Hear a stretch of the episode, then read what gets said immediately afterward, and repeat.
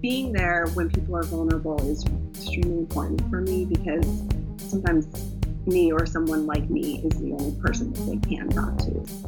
Hey everyone, welcome to the Alopecia Project, the podcast that uncovers the ups, the downs, and the everydays of living with hair loss. I'm your host, Sarah Adams, and alopecia is an autoimmune condition resulting in various patterns of hair loss. This episode is the second part of my two part interview series with Deeann Callis Graham. Deeann has suffered with hair loss for most of her life, and she's overcome that challenge by writing a book called Head On Stories of Alopecia and starting her own alopecia life coaching practice.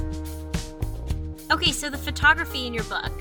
Mm-hmm. The photography is phenomenal. It's so, so wonderful to see all these beautiful pictures of bald people and it, they're portraits and they're they're phenomenal. What what kind of was the was the beginnings of of that?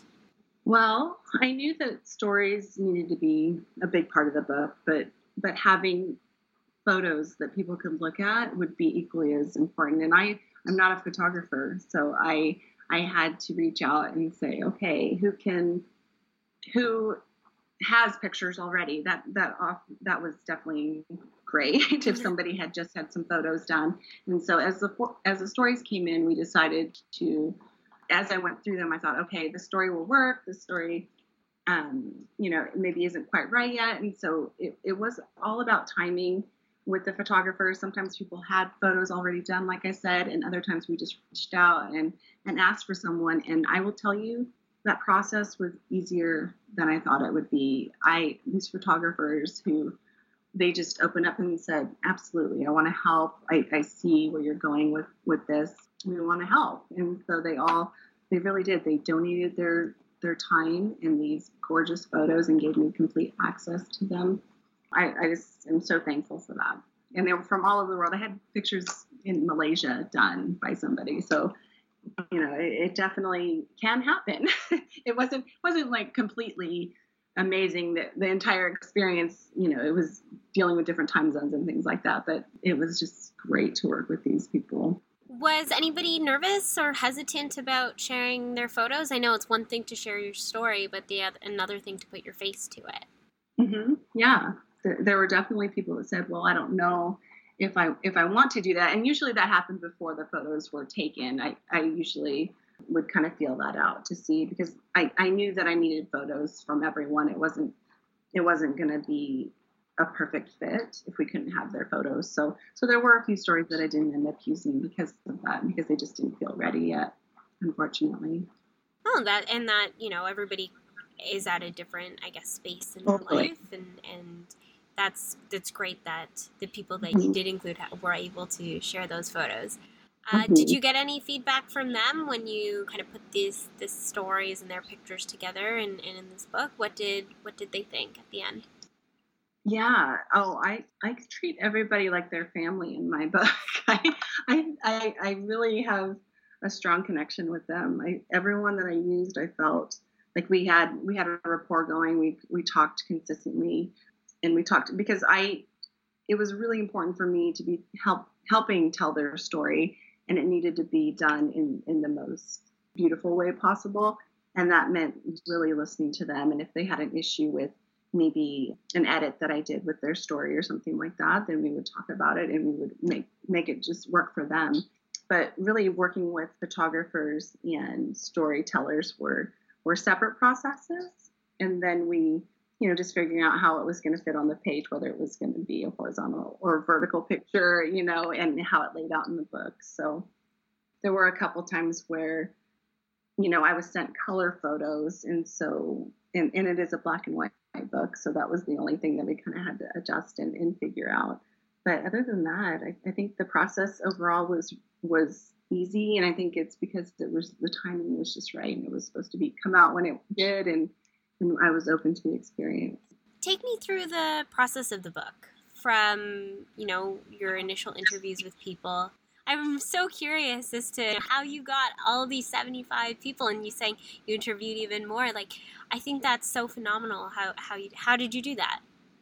that part of it was was really interesting because I look back right now and I I see one story in here that it took almost two years to get, and it was from meeting. It was a mother and daughter who I met on the beach here in the San Juan Islands, and then I contacted them, and they moved, and they came back, and and and they were questioning. They're like, well, I don't know. Do I want to use my story? Do I want to talk about the mother daughter experience? And so I kind of let them be, you know, with with their thought process with that. And it took two years to get their stories. So it was it wasn't like stories just started coming in overnight um, initially until I started to kind of promote myself and put myself out there and show up at NAF conferences to kind of let people know who I was because they do have to trust you. They're not just going to give it to anybody. They need to know that you're you're going to protect their story and also treat it lovingly and and help tell it in the best way possible to help others. So that was that was part of it was just asking people straight you know when i went to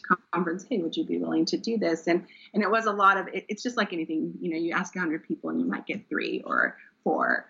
And so you ask, have to ask another 100 and then i started putting it up on social media. I was really resistant to being on facebook but at the time I was like, oh, okay, I gotta just bite the bullet and do it. And and that really did open up the experience for me though. I, I was able to reach out to people who were seeing in the news, and that was actually a, a big deal. We wanted people who who would be uh, in in public and be able to tell their story, and then to share it with others within my book, and and then just you know for having that continue to grow too. So, you know, I have maybe a handful of celebrities, and the rest are just my my own personal celebrities. So, too. is there any story that's your favorite? No, I think that some stories are just beautifully written.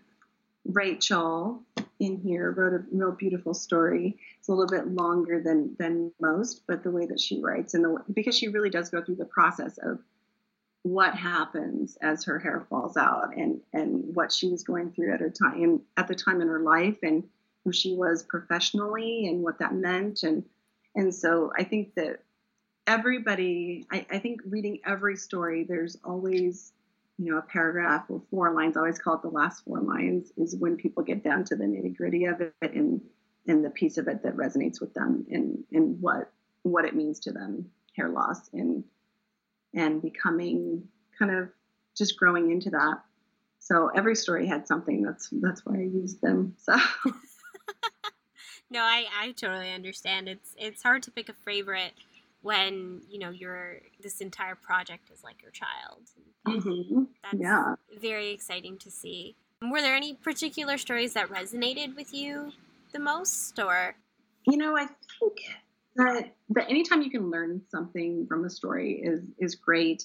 Every everything that people have gone through resonates with me because it, it's something that I've lived through as because I've had it as a child and, and as an adult. I think that those reading the children's stories and then reading the parents how they're reacting and then also reading the adult stories where you know they can't look at themselves in the mirror and then mary marshall who is the international alopecia day founder she wrote about doing baby steps and i've really taken that on in my life coaching where she said you know i just woke up and i said okay today i'm going to walk out to the mailbox which which is a big deal, right? I mean, without anything on your head, you go, today I'm going to conquer this. And sometimes that may mean opening your door, you know, and stepping out on your porch or onto your balcony, wherever you are, and just going, okay, this is as much as I can do today. This is what I'm willing to do today. And then tomorrow may look different. So I, I really loved reading that piece of it, which seems so simple, right? But mm-hmm but it was it's powerful, it's simple, and small powerful. steps that take you forward. Mm-hmm, for sure. I mean, that was actually going to be one of my next questions for you. Was is there any particular lessons that you that you learned when you when you put this together from start to finish? Well, I learned I learned a big piece about men in particular, and I think the the man piece was man men and boys was a bigger deal because initially I started out and I think I thought, oh, I'll just write about women because that's what I know. I know that experience and I can talk to women. They're going to talk to me about it. And I was in a support group session where a young man said, I wanted to commit suicide. It was so horrible for me. And I thought, oh my gosh, you know, this isn't, this is not a women girl issue. This is completely about everybody. This is, it, it's not unique just to women. And so I, I felt like it was really important to talk about men and their experience and the fact that, you know, being a boy and a man today is really difficult, especially, you know, with the way that that we're told you know boys have to be you know be strong be a man you know there's this language that that happens and naturally and i think it's it's definitely getting better these days but i hear parents say all the time every time we go out in public someone says well at least he's a boy.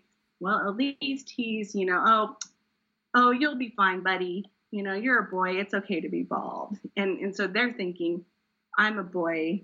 I'm not supposed to feel anything about this because it's just supposed to be okay, but they are feeling things about it. They're feeling upset. They're feeling challenges at school and they're being teased and, and they're just supposed to man up and handle that.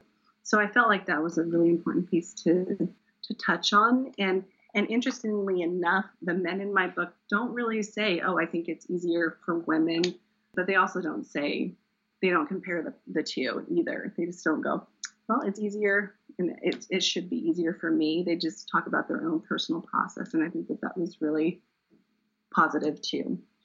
Yeah, and I think, like you said, everybody is different. Everybody has unique a, a unique story, whether mm-hmm. they're a, a, man or a woman or really anybody. It's very unique to that person's, you know, individual personality and situation mm-hmm. and, and the yeah. environment in which they live. Mm-hmm. I agree. Okay, I loved I loved the book. I want to ask: Are you going to do a second one? Is this it? Is what are your kind of next steps from there? I I would love to do a second book. One one specifically for men and boys. I think that that that just needs to be out there. But I'm also kicking around the idea of doing a graphic novel. But I'm really really working hard on the life coaching it, it's just it's something that really speaks to me and i'm really excited to be doing it. So so that's kind of where my energy is right now. And and it does take a lot a lot of energy to put a book together and to publish it. And it's a lot of yeah know, i bet. I actually I, I did want to ask how long did it take from start to finish? Well as far as gathering stories i would say that that's that probably was a three year process but it was getting in there and talking to people was a bigger deal. It was like, okay, here we are talking about, you know, this is what I want to do. But me having a vision and me really starting to write it started in October of 2014. And I was done in May. And they were literally, they were printed and I picked them up at the, the printer and I kept driving to California to my first NAF conference. So they were, that was the process of it. So it was about six, seven months of intense, intense work. And my older sister, Kristen, and I, I want to just do a shout out to her because she made it look like it does. I said, this is how I want it to look. And then we would talk back and forth. And she looked, she worked, or she lives in Southern California, and I live in Washington State. And I thought, we were on the phone constantly. And I'm like, okay, let's do it this way. And she's like, do you want page numbers? And I thought, oh, no, I don't want page numbers. Then I and I'm like, well, of course I want page numbers, but she'd already started the process of doing it. She's like, ah. So it was kind of an interesting and fun experience to work with her, and and it really did help us grow closer. So I'm really, she just did a, a phenomenal job putting it together. It's gorgeous. That's amazing. Because of her, you know. It is. It is gorgeous. So uh, thank you to you both for doing that you already kind of mentioned it, but uh, let's segue into the life coaching. You're an alopecia life coach. What does that mean?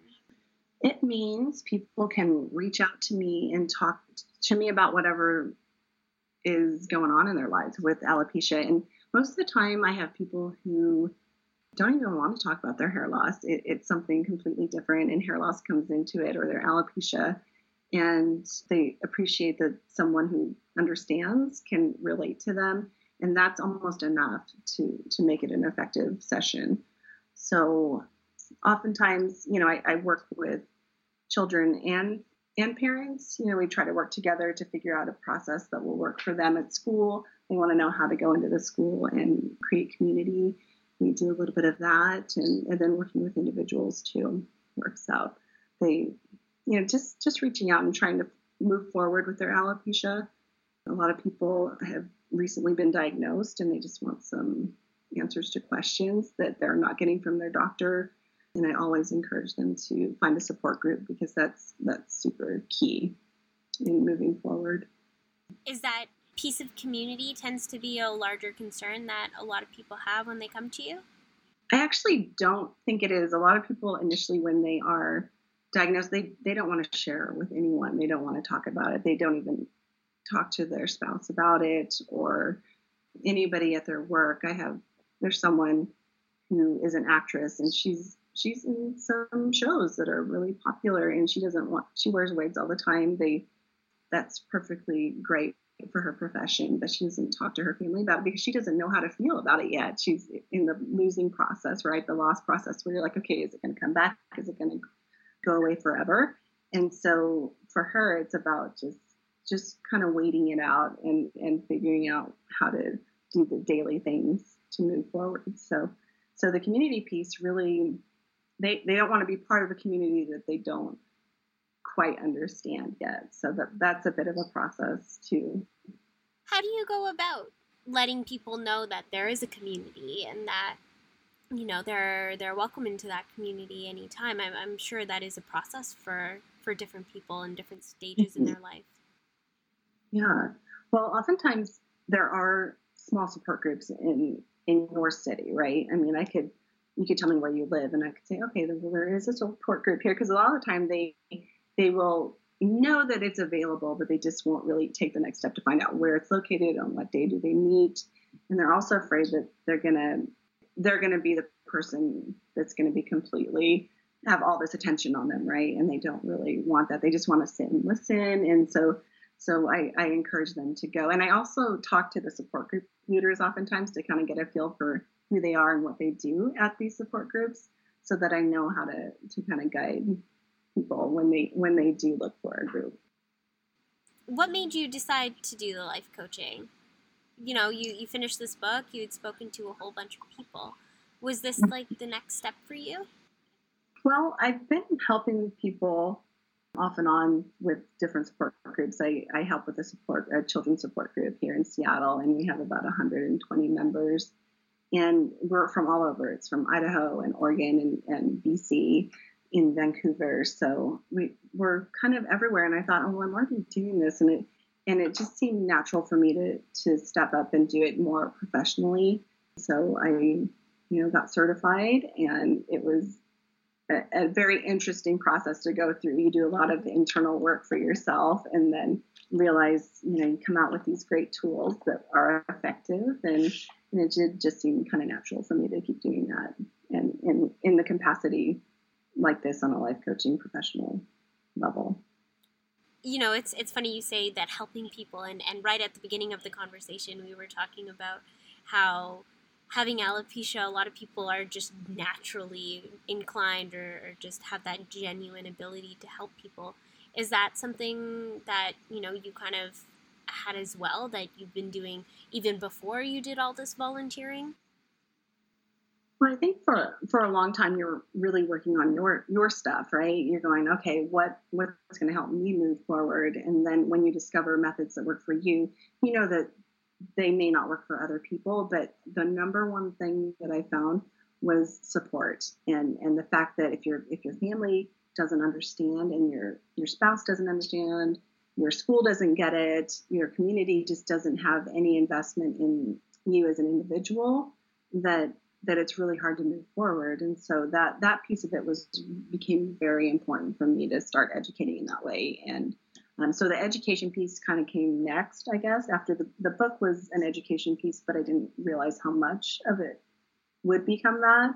And then, and then actually going and speaking on it. And that, that was kind of a, a bigger piece, kind of in between the book and the life coaching piece. So it's kind of interesting when you go, okay, is it me helping and serving others if I'm, you know, getting paid for it, right? I mean, there's kind of this thing where you go, you know, people are vulnerable. Are you asking, you know, and you're asking to get paid for your services? And and anytime that that came up for me, I thought, you know what, this is this is a profession. This is some an experience that I have. I'm helping others, and and certainly um, I'm able to serve them by doing this, and and I should be able to live my life, right? I should be able to to pay my Netflix bill, is what people say, or or whatever. And, and so, I, and being there when people are vulnerable is extremely important for me because sometimes me or someone like me is the only person that they can talk to. So, and I was hearing some really great feedback from support groups that I was pitching this to earlier in the year, and they were saying, "Oh, you know, if I only had someone like you at the time that I was diagnosed, it would have made a world of difference." And so that that to me just said it right there that right. that it was a needed thing. And I know personally, if I would have had something when I was a child, somebody I could have talked to who got it, it would have made a difference for me. And, and same as an adult. So. Yeah, I, I, completely agree. I'm on that exact page as well. I wish I had somebody like that to talk to when I was first going through hair loss. What mm-hmm. what stage do people come to you? What are are they just starting to lose their hair? Are they bald? Do they have difficulties at work or at home? A lot of people just want to take the next step and and there's so there's a group of people who really just want information, right? They're they're going to their doctors and their their doctors and, and nurses are saying, okay, this is what you can do. This is all the you know the choices that you can do with a prescription, and this is the possible outcome. But they're so confused by the end of it that they're just like, I just want hair, just give it to me, you know. And so there's a lot of people that are in that early stage that just want to do everything possible knowing that they will have done everything. And and and then they go okay wait do i really want to be doing this with my with my body right? Are the side effects worth it? And so there's kind of a process that, that they go through. So there's the early stagers and then there's people who've had it maybe for 10 or 20 years and go okay this is really holding me back from moving forward. And and i just want to take the next step. So we work together and figure out what that next step is for them. And it's going to be different for everybody. And what age grade range of people come to you? I guess it, it does it depend or it totally depends. Yeah, I have some preteens that I work with, and then I have adults. And I don't, truthfully, I don't have a lot of men, and I think that's just just speaks to to men and and you know, they're just like, I'm just going to push through it and, right. and do whatever. They certainly, you know, there's definitely a place for men to get life coaching and, and definitely I'm, I'm ready for that. Come my way. So I'll also throw uh, that link onto the show notes as well. So anybody who is listening to this who wants to speak to you, like feel free to reach out. I mean, as a life coach, it's really, from my understanding, kind of overcoming a lot of obstacles that you see in your in your way. What i guess what are those obstacles that people face? Is it is it like i want to go to work without a wig or i want to shave my head in, in the first place? Mm-hmm. what kinds of issues do people tend to come with you come to you with? They they could be anything. They could be how to not be a people pleaser. They could be you know, there's so many different things that that come with alopecia that that just follow us through life. And we go, oh, I've always been a people pleaser, but why is that? Does this have to be with my alopecia? And so they take that personality trait and just continue it with with how they deal with people at work, going, oh, oh, you know, you really should wear a wig, and and so they go, oh, well, it would make them feel more comfortable, so I'll wear a wig but they really don't want to. So we work on on really the people pleasing aspect of it. We don't go, oh, let's you know, you can't control people at work and how they feel. It's only about how you feel about moving forward and what you want to do. So really a lot of it is about transitions in life, right? People maybe getting a divorce or you know, and wanting to move forward with that and what they're they going to do with their new ideas about their hair and and lack of it. So, so there's so many different things. I can't even begin to to, to tell you if there's there's not one particular thing that that people come to me for. So, I mean, I I had a a client that wanted to talk about moving, and so we worked about we talked about how she could move her move from one state to another. I mean, we weren't even talking about hair loss, but hair loss came into it because she's like, oh, I got to learn all these, you know, I have to talk to all these new people about my hair loss. It's going to be another journey, another headache, another this or that. So we dealt with how, how she was going to go about doing that in her new life. So yeah, there's a lot of different ways. How long have you, uh, how long have you been doing the life coaching for?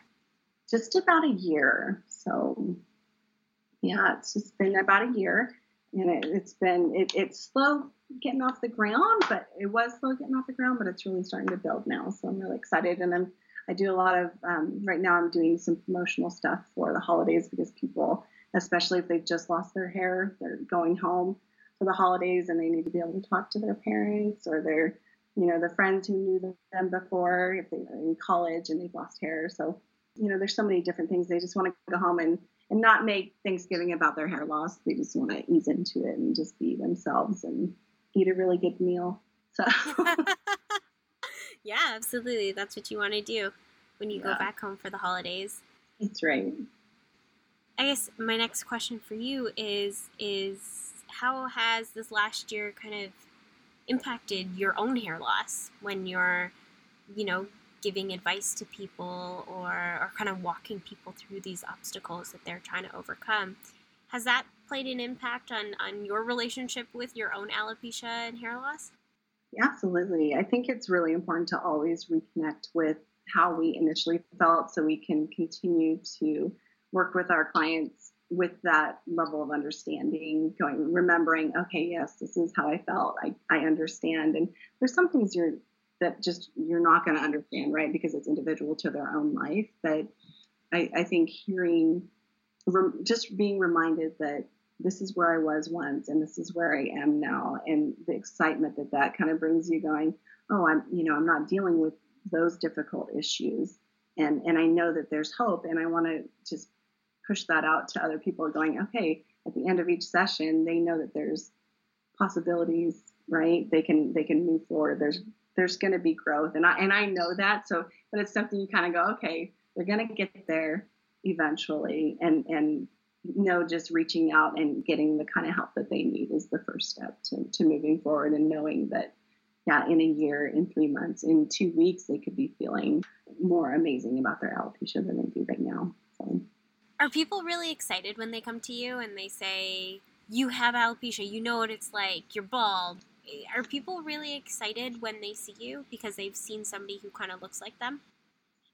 Yeah, absolutely. They and and knowing that they're reaching out and they want the help is is huge, right? I mean, they they know what they're going to find, but they don't really quite realize it until you know we we start talking and they go, "Oh," or or they see you, of course, like you said, like they see you and they go, "Oh, she totally gets it." Right? And so so it is an excitement. And and i think that they people are hesitant when they reach out for help wondering what they're going to get and how you know how their investment is going to pay off. And so i think that, that that's just kind of a normal human thing. But knowing that they're seeing someone that looks like them and who can understand the things that they're going through is really a positive thing for sure. Yeah that's uh, that's phenomenal. I i think personally the first time that i saw somebody who was was also at a it was at a meetup group, an alopecia meetup group in Toronto, and I was wearing a wig. I was at the time when I was very uncomfortable without wearing the wig. Like I basically never was not wearing my wig unless I was at home, and even then I was wearing a hat or something. And seeing somebody for the first time who looked how I looked like, mm-hmm. and to who at that point for me it was more patchy, so I wasn't completely bald, but like you know seeing that that resemblance really made a big difference for me. Mm-hmm. That's awesome, and and I I will say it's probably ninety percent of what people need is seeing people like them and and just being around people who who've gone through the process and and it is it's all a process right i mean it's not like every day's super easy i mean there's some days i, I remember a, few years ago, I met someone who I totally looked up to, and she had alopecia, and she was like this sand volleyball player, and I played volleyball, so I was like, she's my hero. But she she told me, um, I think this was my second year of actually, so it was quite a few years ago. at the NAF conference, and she said, "You know what? Not every day is easy. Some days I sit in my car and I have to give myself a pep talk to go in and get a gallon of milk, right? I mean, she was, you know, not every day is like, okay, you know, everything's easy. I'm going bald. This is how I feel most comfortable. And and there's just some days that you know you want to sit in your car and, and not have to give yourself a pep talk, but that's what it takes. So so there's always a process that you go through, but it gets easier and easier as as time goes on. But but not every day is easy do you have those days where it's not as easy? I mean, I'm talking to you today, and, and you know, you're you're it's it's really exciting talking to you because you're so open about it. Do you ever have those hard days where you say, "Oh, I wish I had my hair"? It's not days that I wish I had my hair, but it's days that I go, I don't want to talk about it. You know, I I want to go to my kids' basketball game. I want to um, just run in really quickly and and like I said, get a gallon of milk or whatever it may be. And it does, I don't want it to be a part of, of, of, me every day where I have to explain to people. So that's, that's the piece that is, is a nuisance actually to me. And, and most days I'm totally open to educating. I mean, I've taken on this role as, as an educator, as an author, as a speaker. So that's really important for me to educate because I think that's the only way that, that people who don't understand will get it. But sometimes I just don't want to. You just want to stick a hat on and go, you know, whatever. just want to get that milk and get out. So, so there's a. It, it happens occasionally, but it's you know most days are great. So good. That's that's phenomenal, yeah. and I think that's a perfect note for us to kind of leave off leave off on. Is there anything? I guess for a last question, is there anything that you would tell people who are listening to this podcast right now, who are starting to lose their hair and who are nervous and scared? What would you say to them? I, the number one thing that I would say is you are not alone. That is the number one thing. Absolutely, you're not alone. There are people out there who understand who you can talk to about it. You don't need to hide. You don't need to feel like you're hiding. The the loneliness, I think, is is what I lived with for so long when I was young, and that when I met other people, I thought, oh my gosh, other people exist, and and that to me was the most amazing thing. Knowing that they were always out there was was was kind of a sadness to me that it, when you realize, oh my gosh, they've always been here, and I just never knew. So that that's the number one thing. You're not alone. There's support out there, and definitely reach out and and take it because it's available. it is absolutely, absolutely is. And there's different, uh, you know, so many different ways that you could do that. You know, read your book, like listen to the podcast you know go to different mm-hmm. support yeah. groups or conferences. There are a lot of lot of different avenues that you can go down just to hear that you're not alone. Definitely. Perfect. Well thank you so much for taking the time to talk to me. I uh, i really appreciate it and i know everybody uh, listening will also really appreciate this conversation.